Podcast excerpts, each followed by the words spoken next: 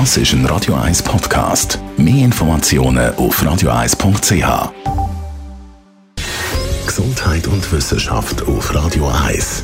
Unterstützt vom Kopfwehzentrum Irlande Zürich. www.kopfwww.ch Sonnencreme oder Sonnenspray. Eine Studie zeigt Unterschied bei der Schutzwirkung. Der Sonnenschutzspray ja ziemlich praktisch, aber in einer Studie von einer Universität in Australien gibt es jetzt einen Haken bei dieser Geschichte. Und zwar ist es, Achtung, der Wind. Vor allem am Meer bläst ja ab und zu mal oder vielleicht auch am See. Und äh, wenn man da äh, quasi den Sonnenschutz äh, auf den Körper sprayt, dann verblasst ein Teil von dem Sonnenschutz.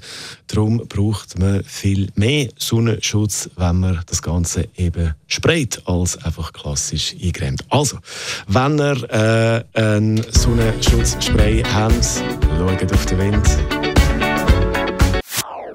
Das ist ein Radio 1 Podcast. Mehr Informationen auf radio1.ch.